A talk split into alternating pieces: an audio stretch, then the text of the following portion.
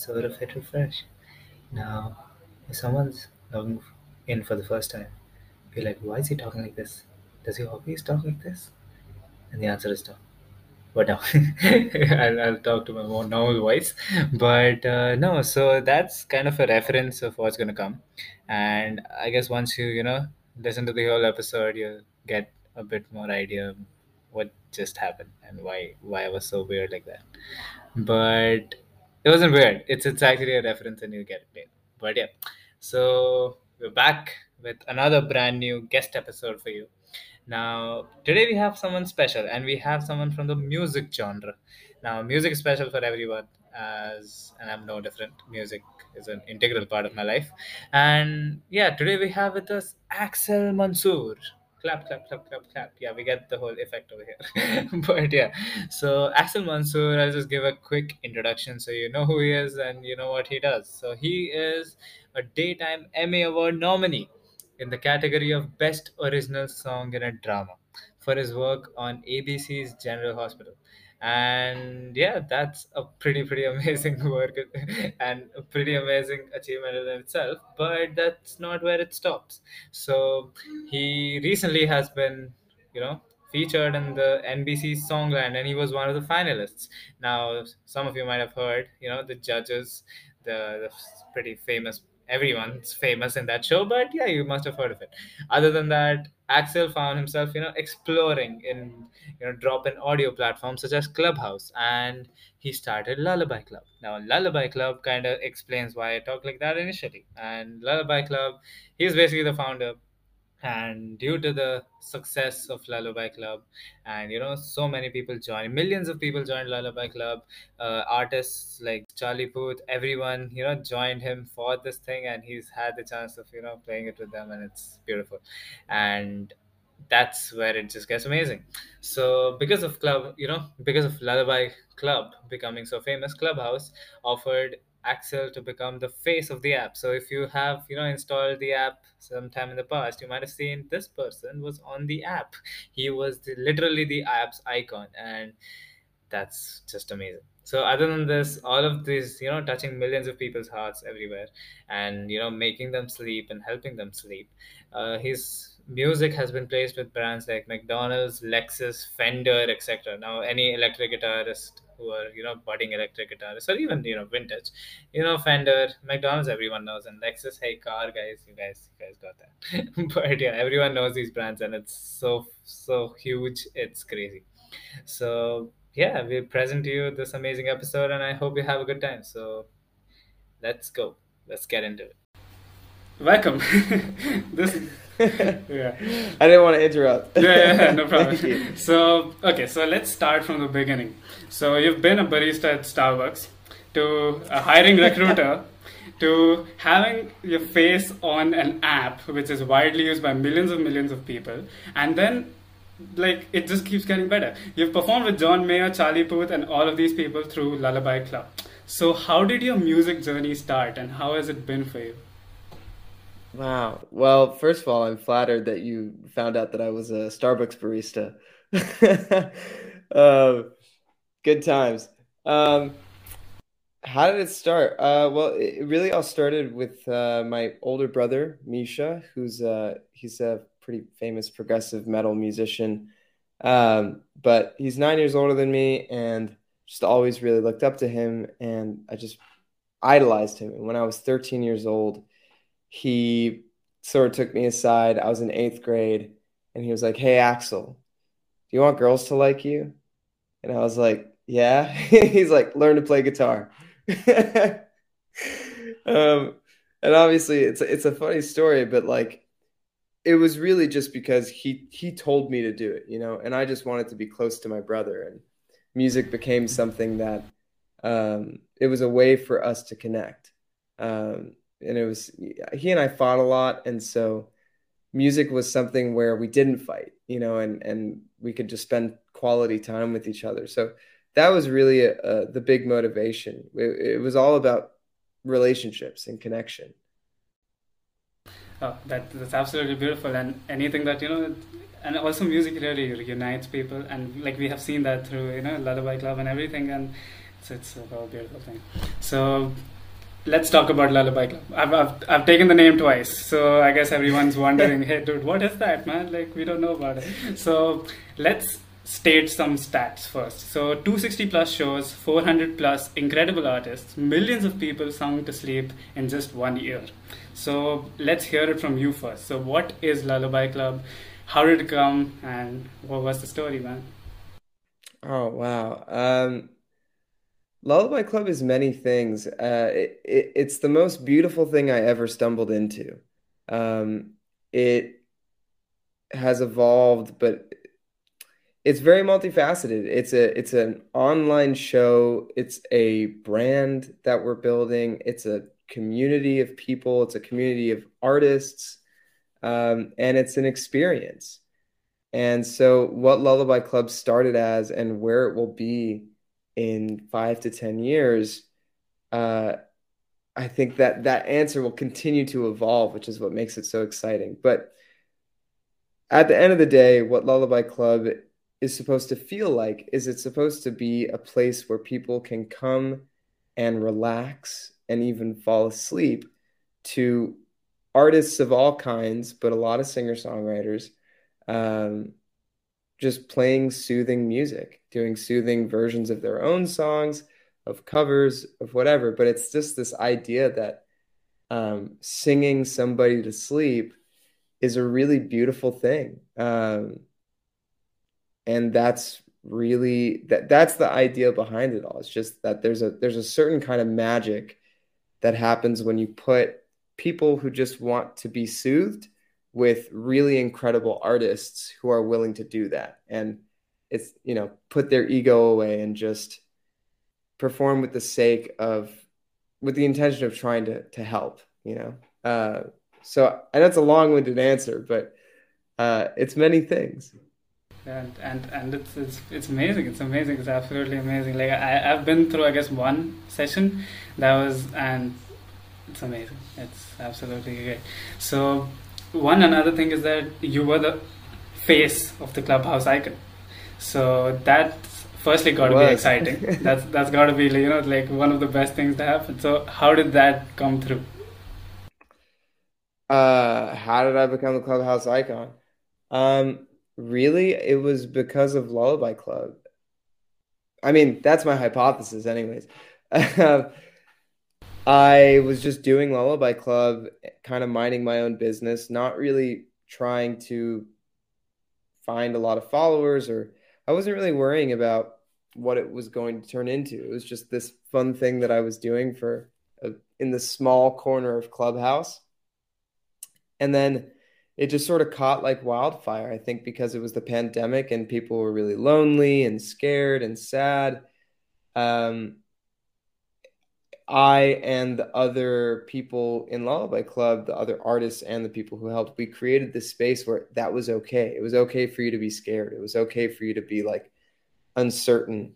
Um, but you could come into this place and we could play you music and laugh and speak softly and um, all that. And I, I, think that just really uh, resonated with people. That they really, really felt it. And it started to grow really quickly. And I think Clubhouse recognized that there was something special happening on their platform and they wanted to help elevate it. And I guess they wanted a new icon and they reached out to me and it was insane. It was like the craziest thing ever. Yeah. I didn't believe it when I first got the email. I thought it was like a, a joke email. Absolutely. Yeah. Oh, it's, it's amazing. It's like firstly, there were really hard times outside. Everyone's stuck inside, and you know, everyone's going through a lot. And if something like this comes in the way, and everyone, you know, it's really helping people and really, uh, and I guess that's what you know really aided to the growth is where everyone is going through the same thing, but there is what this one thing which is really helping people, and that's just beautiful. So coming to this one, that, that was the main reason I did it. Was the reason I kept doing it at the beginning wasn't because there was a lot of people in the room. When I was doing it at first, there was maybe 10, 15 people maximum.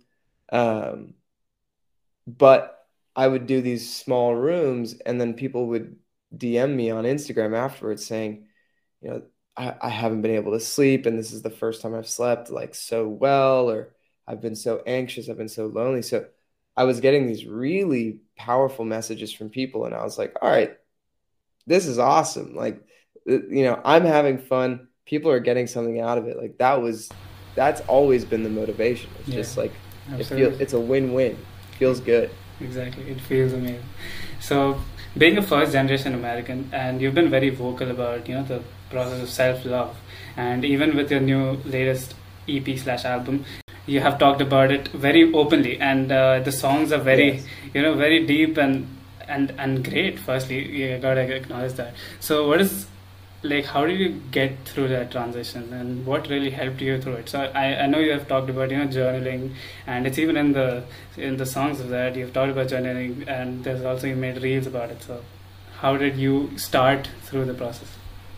Yeah. Um, I started really you know, the idea of self love um, when I was like 19 or 20 was something that I would have like, I, I think I thought it was really stupid. Um, I, it sounded cliche or corny or whatever. It, there's all these things like self love. Ew, I don't know what that means. Um, but one thing that I recognize is that I, I was really depressed a lot and I was really anxious and I just had crazy anxiety and depression and I wanted to be an artist, but I, I was so in my own way. Um, I was my own worst enemy. And I got very good advice um, from my partner at the time.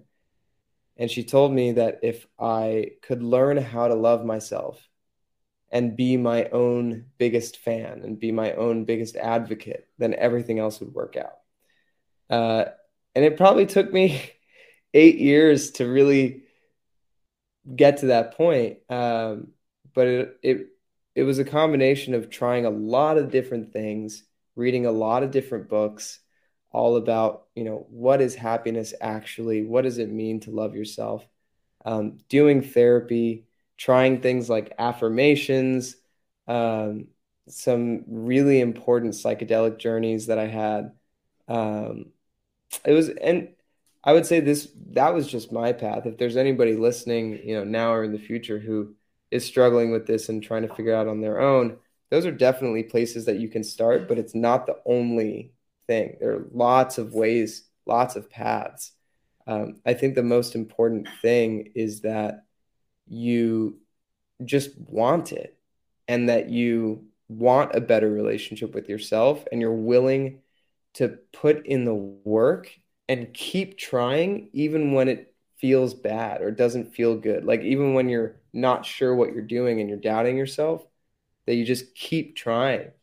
Um, because eventually something will work. Eventually something will feel like it it works for you. Um, and everyone's different. I mean, the reason I, I, I made the journal that way actually was um, Oh, definitely. And even the journal which you released exhibits these qualities. Like the pages are black and the ink is white. I mean, that's something like a design. I'm design oriented, so I love that. But you know, it's just uh, it's so unique, and I, there's a whole message regarding this. We'll, we'll put the link in the bio so people can check it out. I, it was a collaboration with the with the actually my old college roommate, um, who was starting a, a, a new company and he had already had the idea for like a black journal um, and i loved that because it's different and i wanted something different. Um, it's something unique it's not something you see a lot. And i i think i just like challenging i i always like things that are a little weird. I always like the, doing things a little bit different because i want whatever I do, and especially if it's like a merch product or something like that, like I don't want it to just be like everything else out there. I want it to feel special. Um, and that was such a cool aesthetic that I was like, oh, that's you know, I, that's something I can get down with. Absolutely, and I also want to you know shift the conversation a bit. I know you know talk about self love because uh, you have been an avid you know advocate of self love, and uh, you've talked about it openly and I guess it's a topic which is so necessary at this time. And just because the everywhere you know times are tough and I, I feel people should be more in touch with this topic but they they're not so you know I, I want to talk about that as well That's so important. I, you know, I, I know this is maybe going off script a little bit, but I, I will say that I think self-love, like real self-love, is is exceedingly rare. I think most people that I meet in the world don't have a great relationship with themselves. Most people, the way that they talk to themselves in here, in their head, is so brutal. And it's it's more brutal than they would ever treat somebody else in their life. You know? We're so hard on ourselves. And it's I think like only because I've been on both sides because I used to be I used to talk to myself so badly.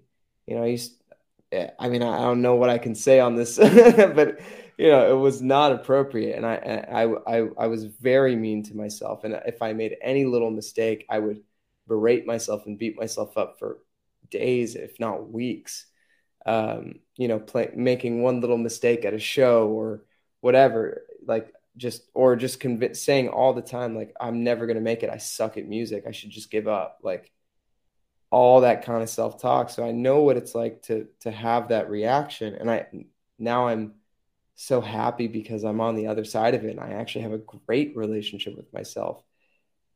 But i agree. I think self-love is i i really believe that if everybody on the planet had a better relationship with themselves we would live in a very different world. Absolutely. Like when your friend makes a mistake, you tend to be like, "Oh, I'm a, oh my gosh, I mean, you know, it's okay, it's okay. You know, next time you'll do better." But like somehow when you make a mistake, it's always, "Oh my gosh, you're stupid. How could you?" And all the filthy things that come to your mind. But I, I guess everyone listening as well as like me can uh, you know relate with exactly what you're trying to say. Yeah, exactly.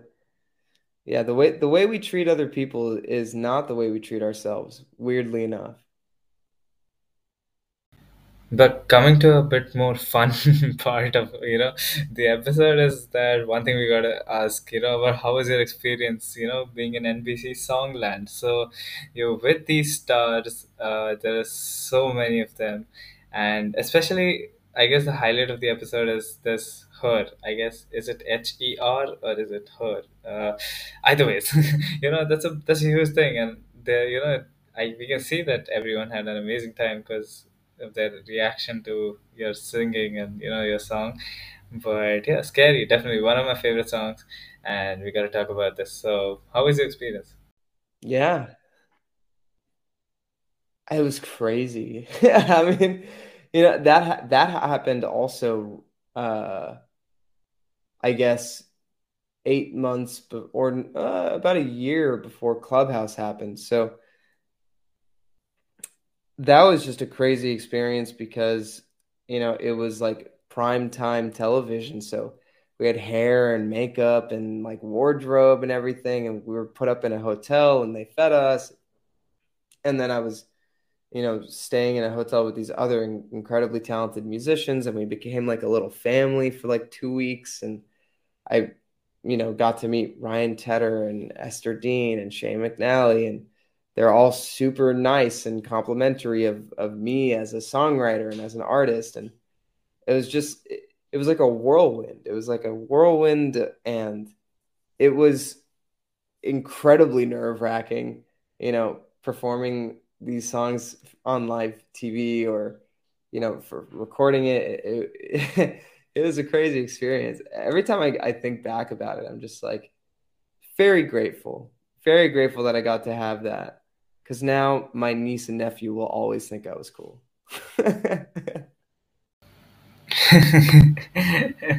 Absolutely. Uh, you're like the coolest now. Uh, I don't think anything can ever top that. But no, like for me, the thing is the everything, everything in the show is so wholesome. I, I know that there's a moment where in the start there's just vocals and then the music comes and you can see Ester Dean actually uh, physically excited. She's just you know so this and I feel that's so wholesome. And for everyone or anyone who doesn't know, Ester Dean, uh, you might have seen her in Pitch Perfect movies, and you know she's just amazing. And yeah, it's such a wholesome environment. Well, a from Ester. Ester taught me how to how to take a song that was written, you know, in one way and turn it into like a performance. Uh, and and how how to how to make a song have like a moment, especially in terms of a performance. Uh, there's this part where she changed the bridge with me, and we worked it, we workshopped it together, and I hit this like high falsetto note, and I never would have done that um, if not for her. But she, you know, in her making that suggestion, me doing it, and then seeing the feedback, I learned like, oh wow, like this is how you can build in like a special moment. And also personally as an artist that that was something people actually wanted from me. It was like some one of those big falsetto moments. I would i never would have done that without her. Um, and now i do it every time. So you know, now it's like a part of the way i perform it.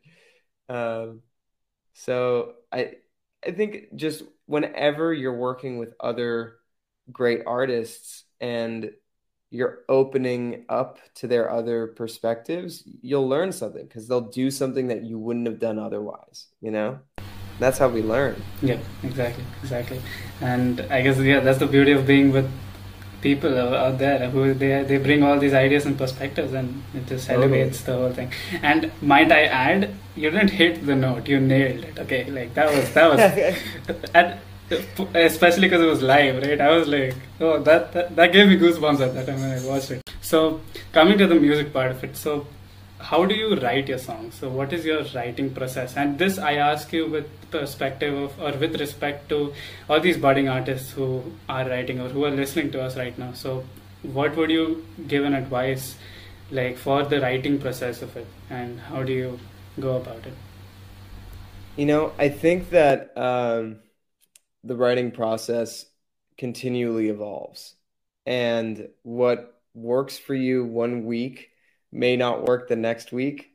and the, there are there are kind of little tricks and stuff that you can pick up, but I think the most important piece of writing is understanding yourself art is life, life is art. And for me, I know that I don't like pressure.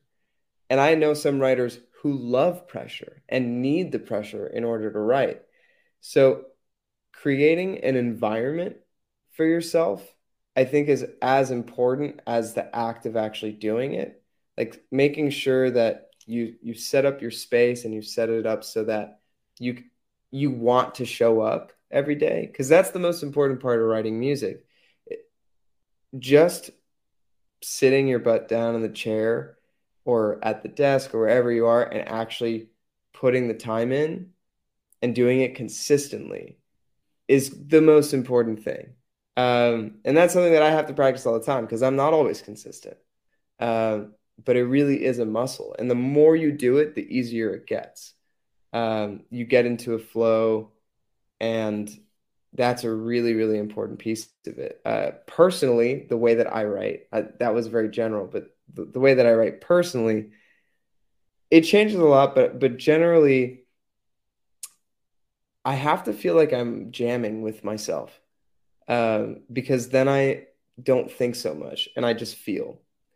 And anytime i overthink things it starts to fall apart. Like i I think about lyrics too hard, melody too hard, all of that, like I have to feel it with my body. Um, and even when I'm writing lyrics, a lot of the time, I'll find like a progression or melody or something that I'll like, and I'll just mumble.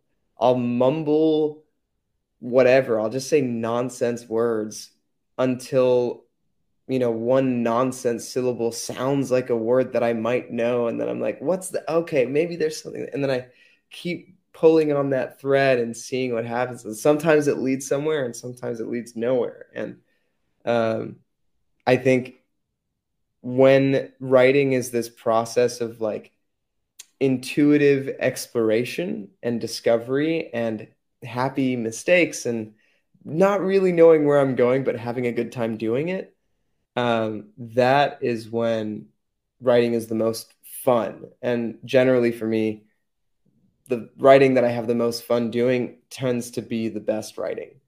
Um, so yeah, I I try to just I try to just play and and play not like playing music, but play as in like like like a kid on a playground, you know? Yeah, and and that process itself is very exciting, and when you you learn a lot about yourself and the whole process just, just aids to whatever. Like every song you make teaches you something, and then it keeps getting better and better every time. Yeah. Oh yeah, and sometimes I'll start writing something, and I think it's going to be about one thing, and then I'll and then I'll say like a phrase, and everything will click into place all of a sudden, and I'll be like, oh my god, this song is about this fight that I had like a month ago with somebody that I totally didn't think about, or like this is about this feeling that I've totally uh, like I haven't I put it in the back of my head and now it's coming up. You know, it's like sometimes uh, the song will reveal itself and it will be different than what I thought it was going to be. Um, and I love those moments because again, it's it feels like tapping into this to real magic. Yeah. Yep. And that's just that's the fun part of it, and that's like to the oh, whole it's thing. so fun. Yeah, it's, it's amazing. It's amazing.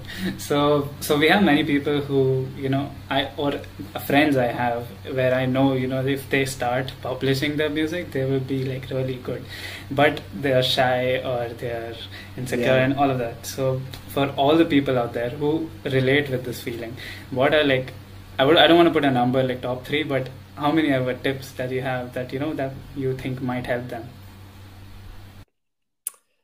Help people who have music but haven't been putting it out? Or they just they, they don't do whatever with the gift they have. They they're just too insecure or just shy about it. Or they just don't sing out loud when they can. Mm, mm-hmm. I think the number one tip is that it really comes back to to your relationship with yourself. I think the reason people don't put that music out there is probably because they're scared. And they're scared that if they put it out and it doesn't meet an expectation that they have, you know, whatever that expectation is, whether it's no one will listen to it or it won't be the number one song on Spotify or whatever it is, um, it's usually because there's a fear. And for all those people, I would encourage them to to really understand what is the expectation that you have and is it realistic is it fair would you expect the same of somebody else at your same level? You know um, and to to try to be more self-reflective and, and introspective and understand why am i choosing not to release this stuff? Why am i holding on to it? Because the reality is that put it out. Like at the worst possible thing that can happen is that no one will care. That's it. The best possible thing that happens, there's literally no limit to what could happen. Like anything could happen. But the worst possible thing is not that bad. Like I think we make it a lot worse in our heads than it really is. Um, but it's because we carry this like this pressure and this expectation that it needs to be something. Otherwise, what does it mean about us? You know, that means I'm not a real artist or or whatever. Um, and I I think like a lot of the time it's just like, dude, just put it out. Like, worst comes to worst, nobody gives a shit. You'll you'll live. like like then just make the next one put that out and if you keep doing it people will start to care but no one's going to care if you've got nothing out there like they won't know so yeah, don't don't just sit on your stuff unless you have a very very good reason to. But most people who are starting out, you don't. Like you just need to start putting stuff out there. Yeah, yeah. Well, that that does you know that gives perspective to. I hope people really you know understand from this, and yeah, it, it it's it, it's a beautiful thing. Like when you make music and you put it out, and people like at least even if one person is like, hey, dude, that song you sang that really you know just made me happy or just you know that helped me when i was sad or anything. Like that small thing happens it, it really brightens your mood up and everything. It just you make you feel very good. And i feel you are the best person to know this because hey lullaby club was amazing. So so we, we've talked about songland. So let's come to the special um, surprise that we have for the audience that firstly, thanks thanks a lot for that. we are really excited, uh, especially me. I'm really excited about this. So, Axel is here. He's about to sing for us, and let me go grab my yes, guitar. Yes, please. this is amazing. All right, I'm gonna do a little, uh, a little more lullaby version of of scary, just for you, man. All right.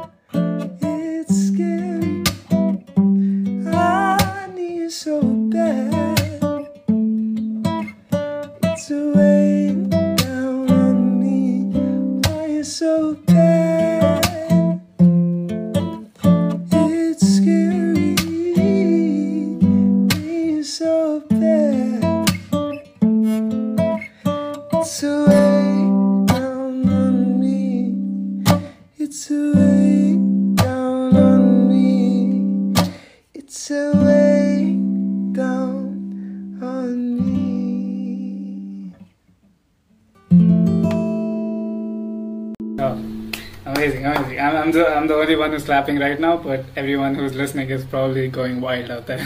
oh, it's it's amazing. It's amazing. That's that was beautiful, man. So, thank you, thank you so much for that. It, it's it's a it's a song which is amazing when you play it with the band and it's really exciting and then when you play it acoustic it's so peaceful i mean it, it goes both ways and that's just beautiful thank you man yeah i i've always believed that that's like the true test of a song is like it's a a song is at least for me i always want to write my songs so that they can live in many different forms yep. like just because that way they can be dynamic yeah. you know yeah that, that's uh, exactly and like you can put it to use in a, in many different places and that's amazing like uh, I, I've I've listened to the you know acoustic version of it now and I've been going crazy for the you know the whole with the band and everything.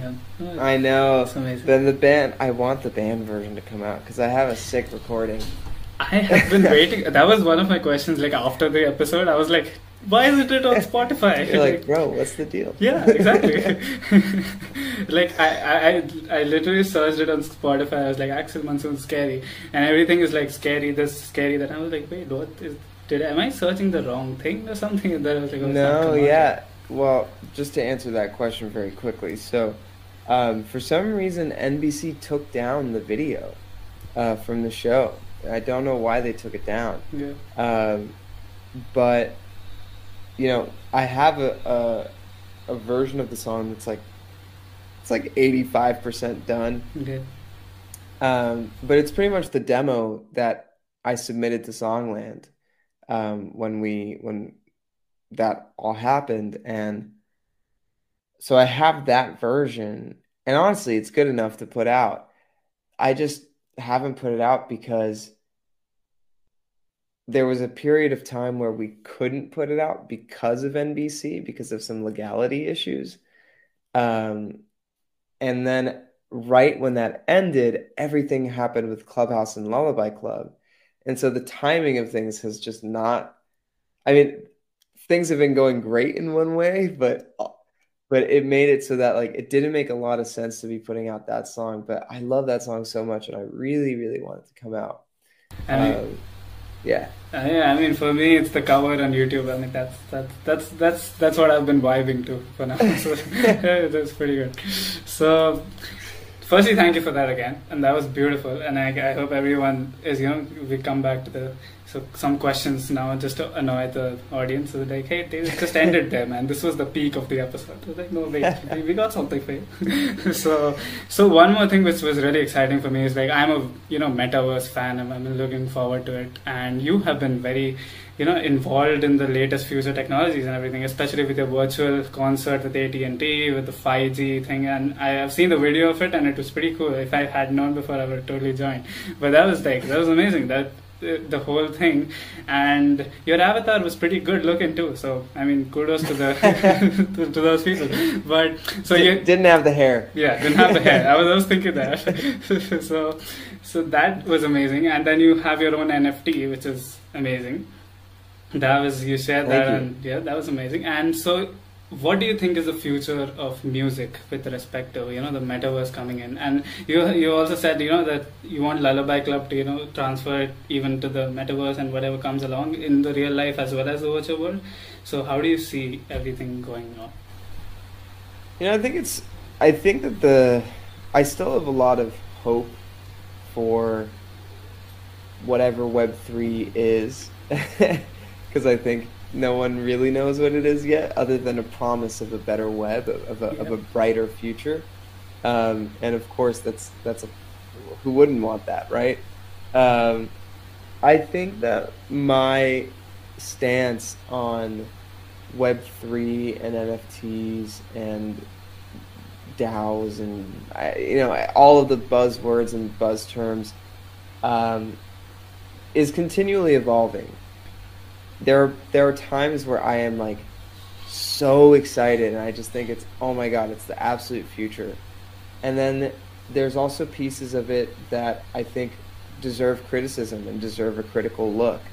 Um, I think there are a lot of problems that uh, there are some people acknowledging, but I think there are there are some issues still, and I think it's very hard because what we basically have is this blockchain is this, you know, incredible technology that I don't really fully understand, and I think most people that are in this world don't really they don't really fully understand it, and I don't think I I I haven't seen many applications that are unique just to blockchain.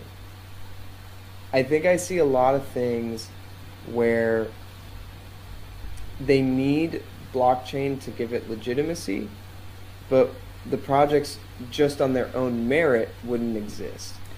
And I think that's kind of one of the problems and I I definitely want to bring virtual reality experiences, augmented reality experiences, and I guess that is the land of the metaverse, right? And there's this idea of the Lulliverse that I love, and mm-hmm. I really want to build that out because I'm a huge sci-fi nerd, and I and and fantasy nerd, and I I love the possibility of creating worlds. Um, I think it's so early, and I and I'm excited to see where it goes. And there was a moment that I had where I was like, okay, I'm gonna go all in on Web3. I'm going to absolutely go in on it. And I realized that what's really beautiful about Lullaby Club is that we don't need Web3 to succeed. I think there are a lot of projects out there that need to be associated with Web3 or there, there, there won't be anything unique about them. Yeah. And I think what's great about Lullaby Club is that we can exist as you know web 2 yeah. and we can have a foot in web 3 but we don't need to like fully be like we're an only web 3 platform yeah. um, I, I think there's a lot of talented people i think there's a lot of incredibly creative people in this world and i want them to come play a lullaby club you know and i, I want to be able to support those artists um, but I, i'm not yet I'm not yet fully convinced in a way where I'd be like, yeah, I'm gonna I'm gonna abandon everything and just go straight into Web three. Um, I want to take a longer, yeah. longer, slower approach, and you know, there, I want to build things with Lullaby Club so that as Web three develops, we're not like, what's Web three? Yeah. You know, I, am keeping tabs on it. I'm reading articles. I, I I have a lot of friends. I'm involved in some DAOs. Like I'm still very much in the world, but there's some pieces of the of cultures really. And I say this as somebody that had a successful NFT drop. I I have to admit that like I don't love the culture that comes from creating scarcity because it I feel like what it does like philosophically I think I'm I'm more opposed to it because what it does is it preys on people's fear of missing out. Mm-hmm. And I'm so about love and self-love and it, like it feels like it's it, it's pretty that that goes against what I believe in which is like how do you motivate people I like I wish that blockchain I hope somebody really smart much smarter than me, can figure out how do we create value out of abundance rather than value out of scarcity.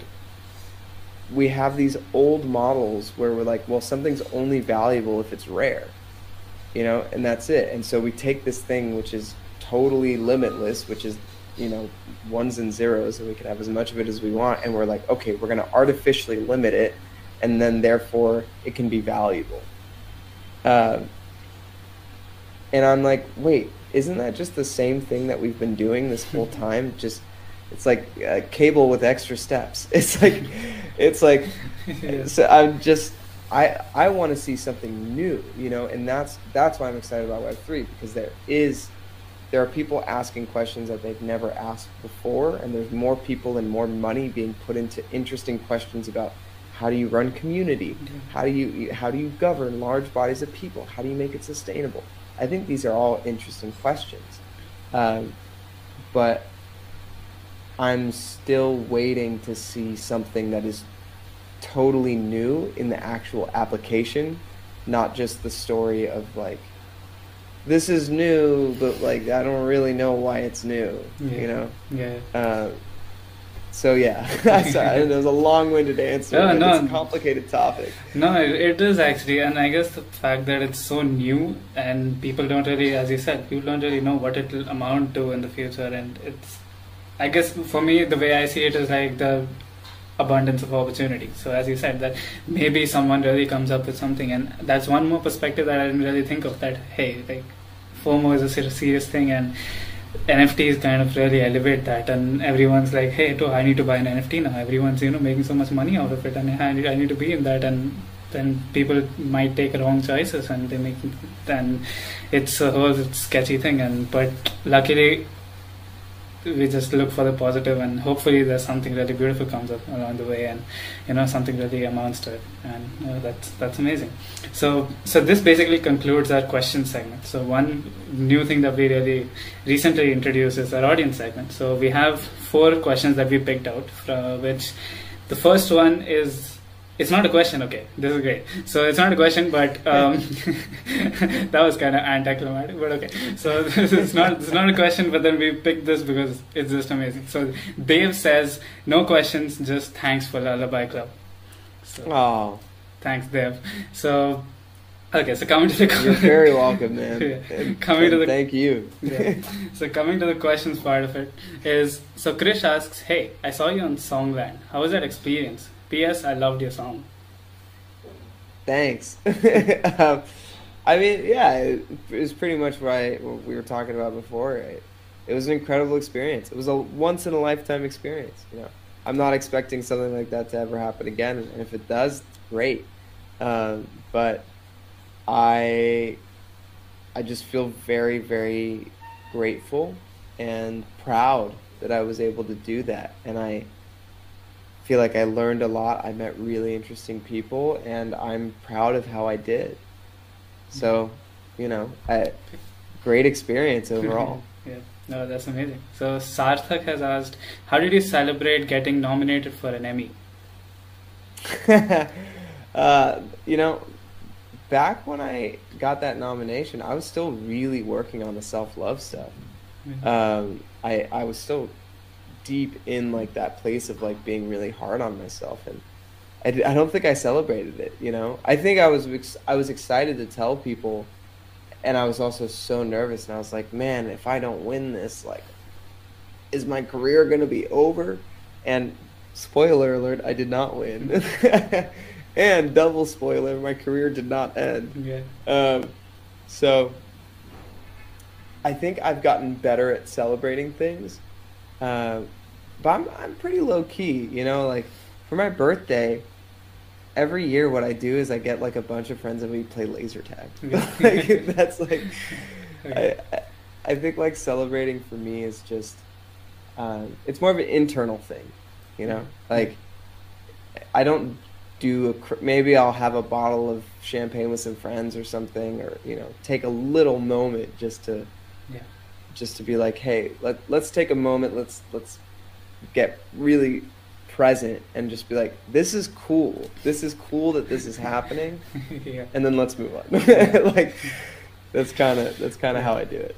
Okay, yeah, that that's amazing.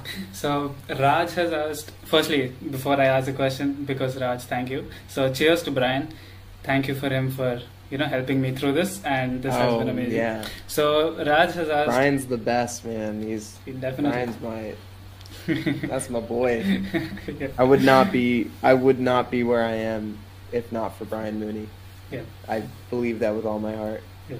So that really, I, I guess you have half answered the question already. So how important is it to have a manager as an artist? So, or, and then he Raj has asked, "Can I go on by myself?"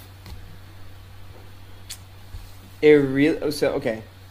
If you want to be an artist, and you know, there's a lot of um, different kind of roles that you can have in the music industry. Like you could be a songwriter, you could be a producer, you could be a top liner, you could do uh, all sorts of different things. But if if what you want is to be an artist, at some point you're going to need a manager.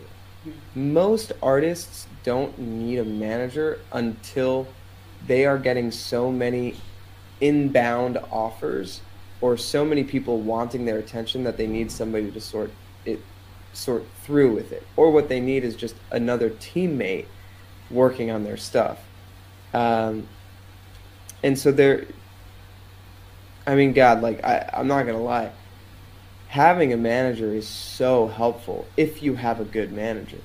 And there's a huge difference between having a good manager a mediocre manager and a bad manager.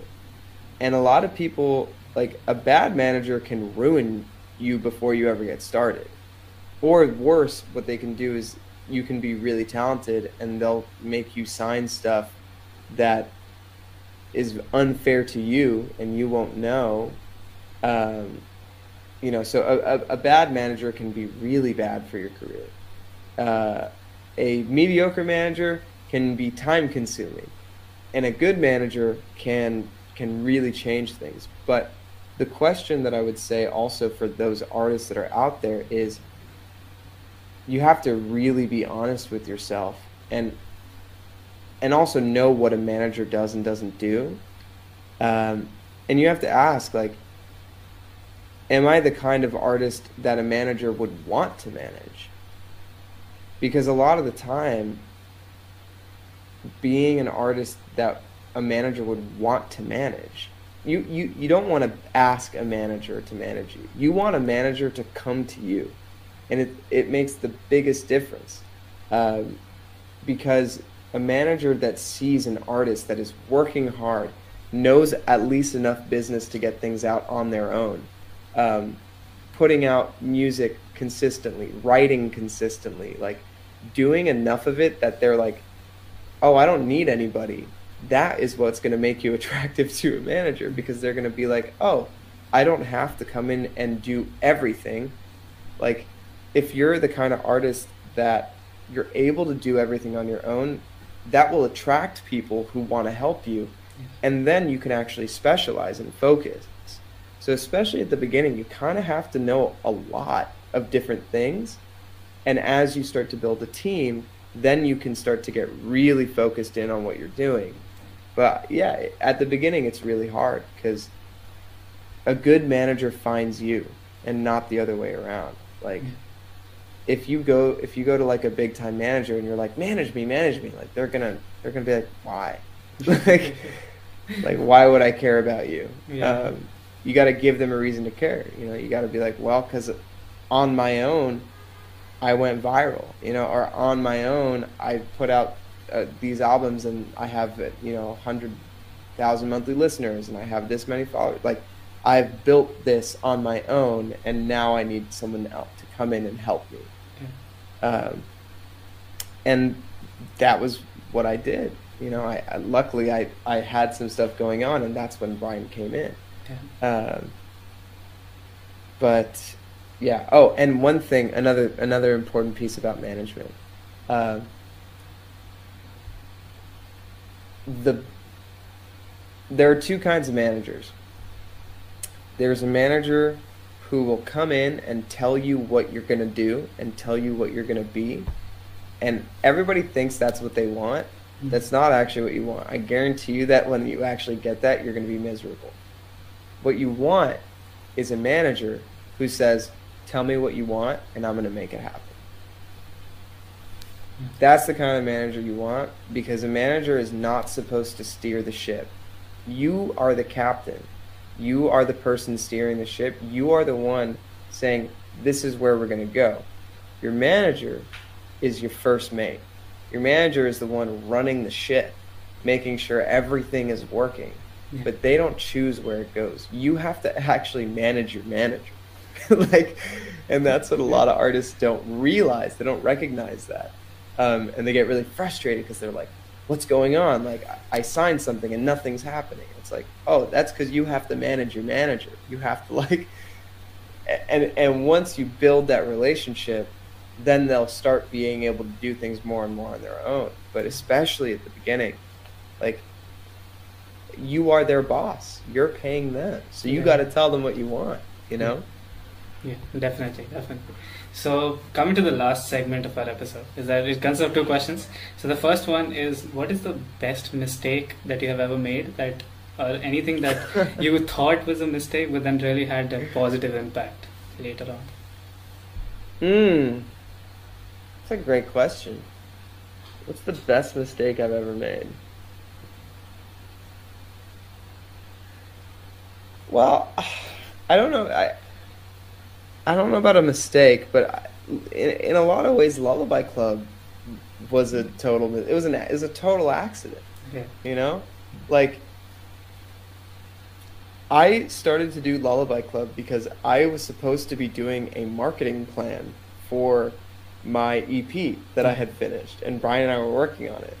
And in, instead of doing that, I was procrastinating.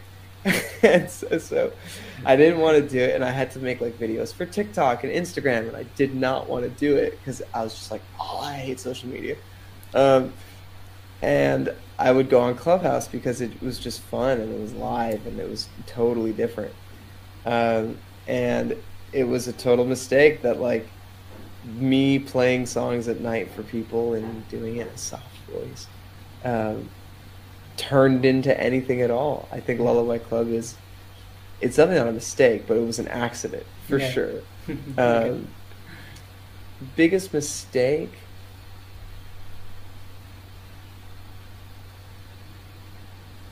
I mean, God, I make mistakes all the time. yeah, I, yeah, I think it's hard because I I'll have to think about it, but I think my my general position on mistakes is that they're good because that's the only way that yeah. you learn. Yeah. Um, and if I didn't make any mistakes, then I wouldn't. It would actually be kind of bad because if I wasn't making mistakes anymore, I wouldn't get to grow yeah. anymore. Exactly. And that would be super boring. yeah.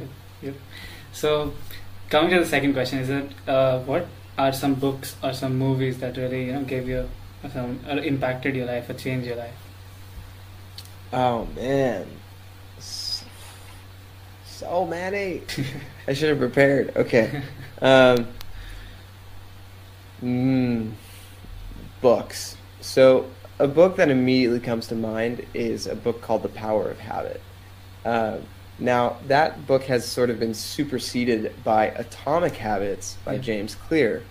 Um, I haven't read Atomic Habits, but I am on James Clear's newsletter, and so uh, it, it it was it was a it was a book that really changed things for me, just because it helped me realize that like if I wanted to become the kind of person I wanted to be, what I really needed to change were my habits. And I needed to get better control and better understanding of what are my negative habits, what are my positive habits, what are the habits I want to do less of, what are the habits I want to do more of? Yeah. Um, and again, it's that consistency. You know, uh, one uh, better over ten years is a lot of growth, right? Um, and I think it's taking that long term view. Um, so, Power of Habit, really great book. I, I would say like maybe check out James Clear's book because everybody seems yeah. to like that one even more now. Yeah. Uh, but and I should probably take another look at it too, honestly. Yeah. Uh, and uh, another book is called The Happiness Trap. Okay. Um, which is a book that is much more about relating to self worth, how we deal with tough emotions.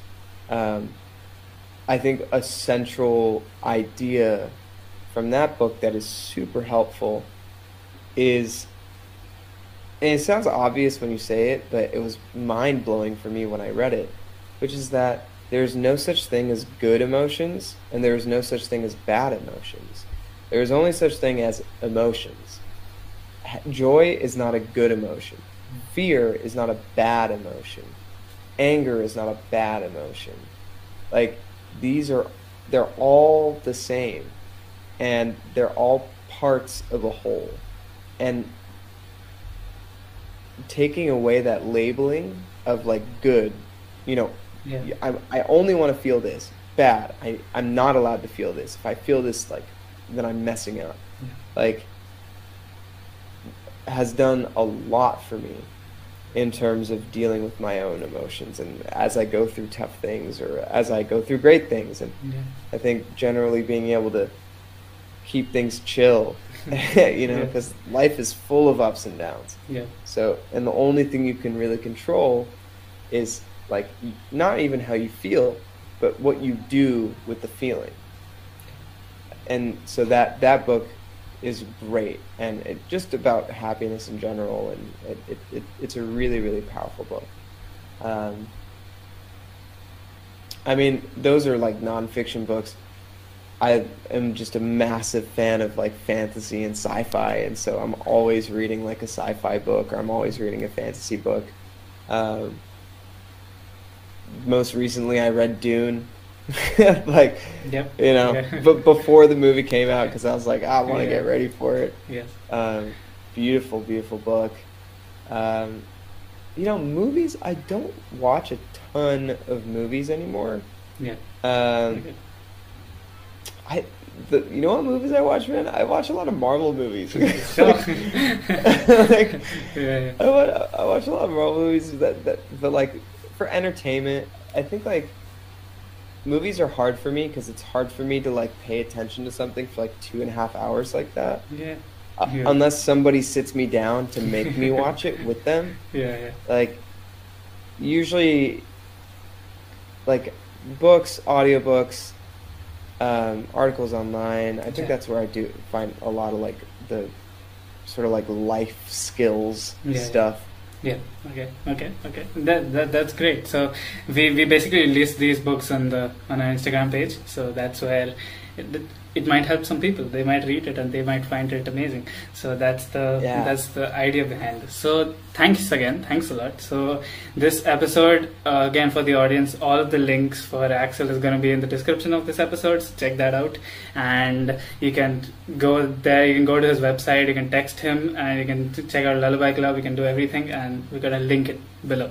So thanks, man. Thanks a lot for coming. Thank you for singing for us. This has been an amazing episode. I hope you had some fun, and I hope we live lived up to the, any expectation if you had, and yeah, had some fun. I had I had a lot of fun, man. Thank you, and I I you, I, I I know and I can tell that you did your research, and uh, I appreciate that. And uh, I'll I'll say that I there for anybody that cares about Lullaby Club, definitely pay attention because there's going to be some really exciting things happening Yeah. uh, in the next month. Uh, so keep your eyes peeled, keep your ears peeled.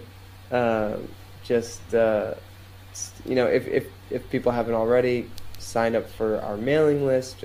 You can also sign up for my texting if you're in the U.S. and if you're outside of the U.S. Um, some people do like Google Voice and it still works. um, but uh, definitely keep up with me because there's about to be some real crazy stuff that's about to happen, and uh, you should be the first to know. Yep. We can't end the episode on a better note. That's amazing. So check it out. There's a lot of exciting stuff coming from everywhere. And thank you, man. Thanks a lot. So Yeah, man. Thank you so much.